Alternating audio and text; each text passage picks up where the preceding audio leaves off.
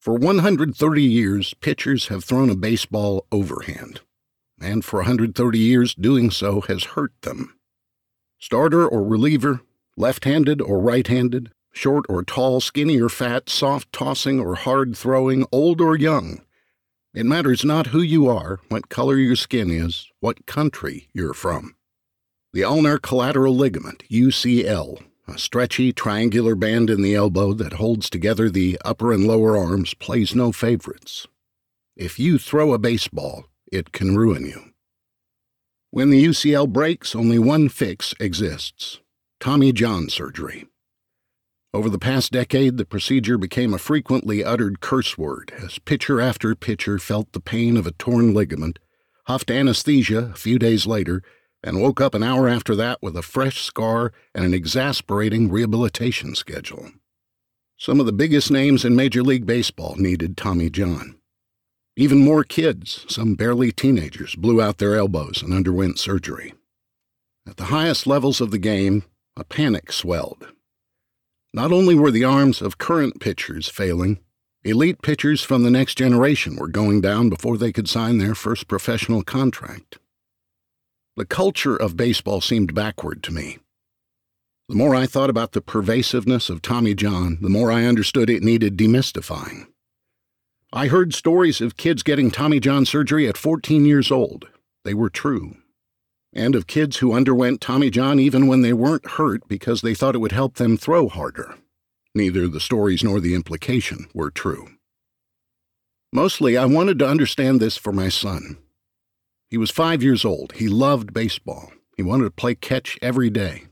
He was hooked, like his dad.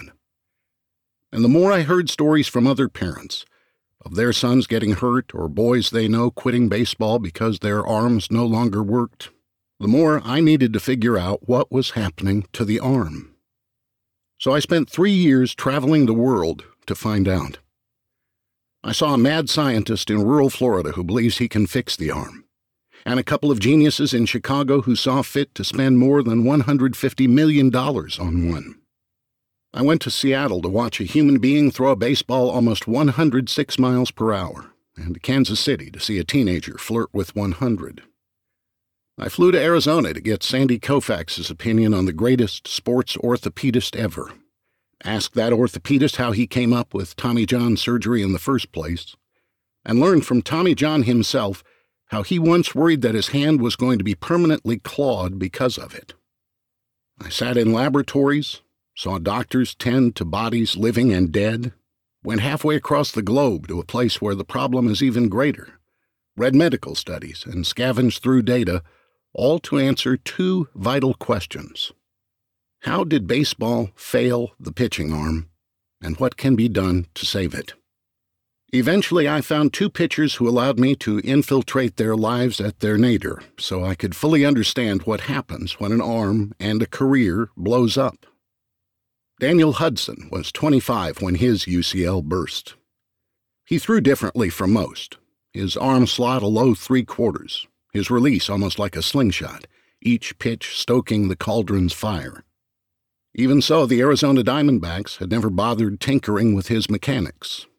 A pitcher is fine until he isn't. The other pitcher, Todd Coffey, was a right-handed reliever with a personality as big as the scar on his elbow.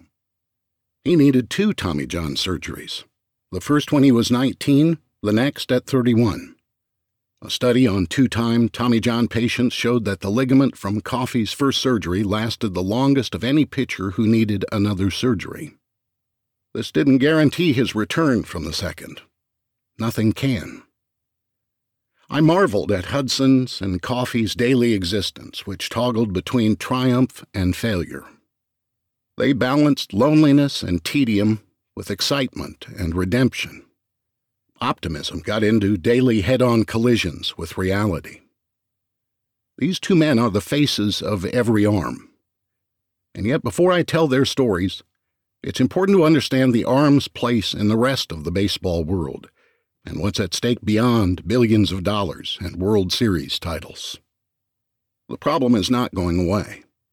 The sport's foremost doctors believe it's worsening. The current generation of pitchers is lost. the product of a broken system, their arms ticking time bombs.